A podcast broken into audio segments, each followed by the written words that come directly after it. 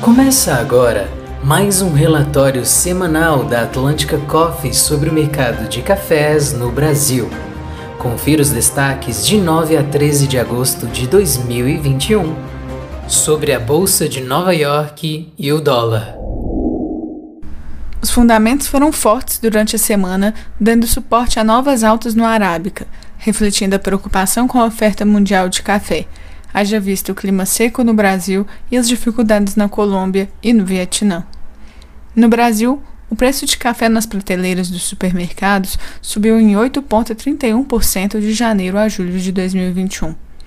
De acordo com a A B I C, o café a partir de setembro pode ficar até quarenta por cento mais caro para o consumidor brasileiro, em resposta aos efeitos da seca prolongada e das geadas. O real desvalorizou frente ao dólar nesta semana em meio a um agitado cenário político no Brasil. Um conjunto de fatores, como a elevada inflação e uma polarizada eleição presidencial em dois mil e vinte e dois, podem manter a moeda brasileira mais fraca ainda nos próximos meses. Os contratos vencimento setembro de dois mil e vinte e um encerraram a semana cotados a cento e oitenta e dois vírgula setenta e cinco centavos de dólar por libra-peso. O dólar operou a sexta-feira na casa dos cinco reais e vinte e quatro centavos. Clima no Brasil. Os dias têm sido mais quentes e não há previsão de chuvas na maioria das áreas de Arábica nos próximos quinze dias, favorecendo a finalização da colheita e a qualidade da safra vinte e um vinte e dois. A falta de chuvas em agosto intensifica o déficit hídrico no Brasil, o baixo teor de umidade no solo e as condições adversas para a safra vinte e dois vinte e três. O acumulado de chuvas em Minas Gerais na semana passada foi de apenas zero vírgula oito milímetros, cerca de onze por cento da média histórica. Há novas frentes frias previstas para agosto, com a chegada prevista para quarta-feira, dia dezoito, na região sudeste, mas sem risco de geadas. O retorno das chuvas em setembro está no radar do mercado, época de floração muito importante para a safra do ano seguinte. Mercado doméstico e F O B. O mercado físico nesta semana apresentou baixa liquidez, curto de vendedor e com poucos negócios realizados. Destaque para uma maior dificuldade em realizar novos negócios de Rio Minas. Na origem, a oferta dessa qualidade tem sido muito menor e os preços mais elevados que nos anos anteriores.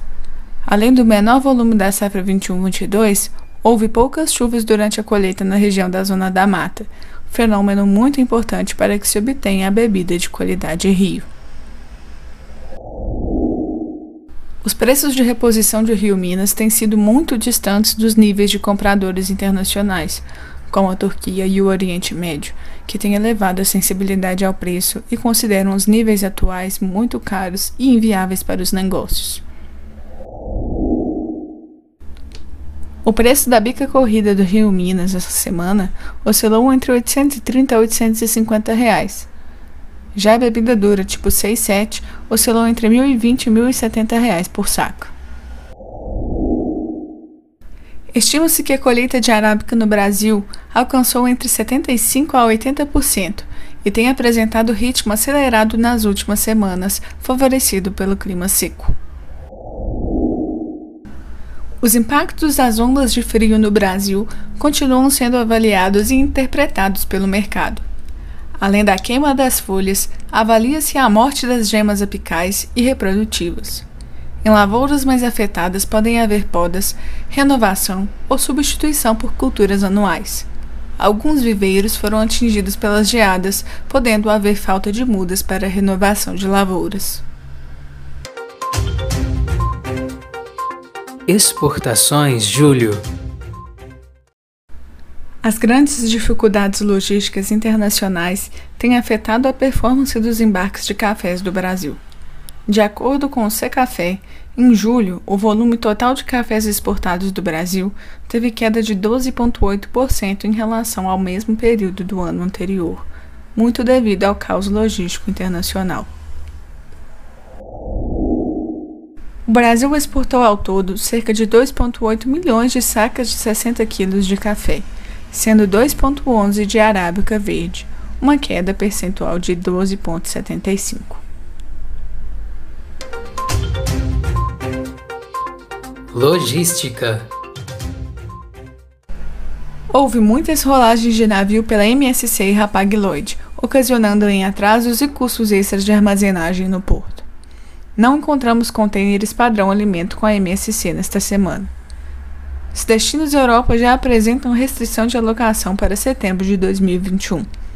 Para os portos dos Estados Unidos, todas as solicitações, com todos os armadores, foram declinadas por falta de espaço em navios ou escassez de contêineres para agosto e setembro de dois mil e vinte e um. covid dezenove no Brasil. Mais de quarenta e oito milhões de pessoas já estão totalmente vacinadas no Brasil, o que equivale a cerca de vinte e dois vírgula oito por cento da população. As pessoas que receberam a primeira dose equivale a cinquenta e dois vírgula nove por cento da população. Mais de vinte milhões de casos foram registrados no Brasil desde o início da pandemia e mais de quinhentos e sessenta e sete mil mortes.